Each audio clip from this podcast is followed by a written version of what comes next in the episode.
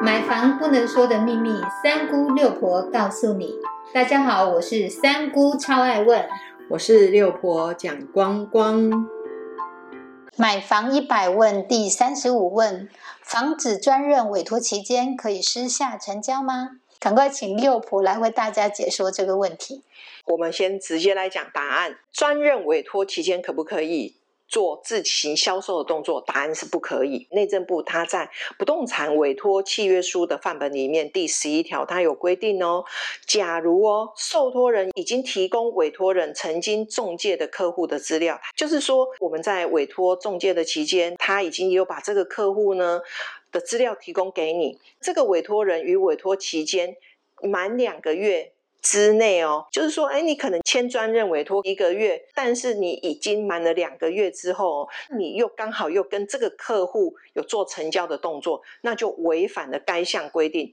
而且，如果是中介公司提起诉讼，不好意思，你还是必须要去支付中介的费用。再接下来，我们来了解司法的实务上面对于禁止私下成交的条款，大部分都采取从严解释哦。如果中介公司我认定双方的一个条件哦，包括就是我们的买卖金额，那跟标的都已经谈好了，而且双方都是故意不去签约，包括买方跟卖方，房仲呢，他最好也要去做好一。个举证的部分，例如你要保存哦他的对话的记录，或者是大楼的监视器。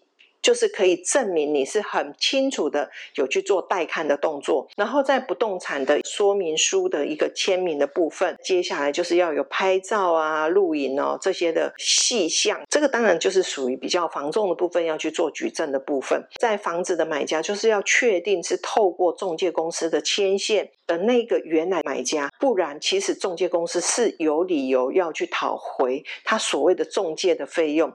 那依照规定来讲，屋主。他要支付他的一个中介费用，最高是四趴，买方呢最高是两趴，合计总计是六趴的服务费以上呢。刚刚六婆讲的全部适用于买卖双方。我们在契约中，通常我们都会去加注哦。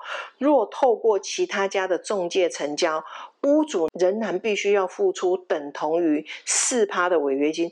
比如说，你今天跟 A 的一个中介公司签了一个专任，那结果你是给 B 的一个中介公司做成交的动作，这个时候你不要很开心，因为你的四趴 A 的一个中介公司，你一样要去付这个违约金。就是我们的卖方，你如果想清楚一点，我们宁愿把专任委托的时间把它缩短，尽量不要他带过来的客户里面去做一个成交的动作，这样子我们可以避免很多的一些纠纷产生。六婆。想要跟大家来讲，如果你真的没有办法可以信任这一间公司，那你就不要去签一个所谓的专任委托，我们就多委托几家来帮你销售，这样不但不会触法，也不会去多损失你的中介费用。六婆要劝大家，你必须要经过审慎的评估，然后再去做这一个委托的一个动作。有记住六婆的建议了吗？该付给中介的费用，还是依照契约精神去给付吧。我们谢谢六婆，谢谢您的收听。如果你对收听的内容有不了解的地方，欢迎在下面留言，六婆讲光光将会为您解答哦。我们下回见，拜拜，拜拜。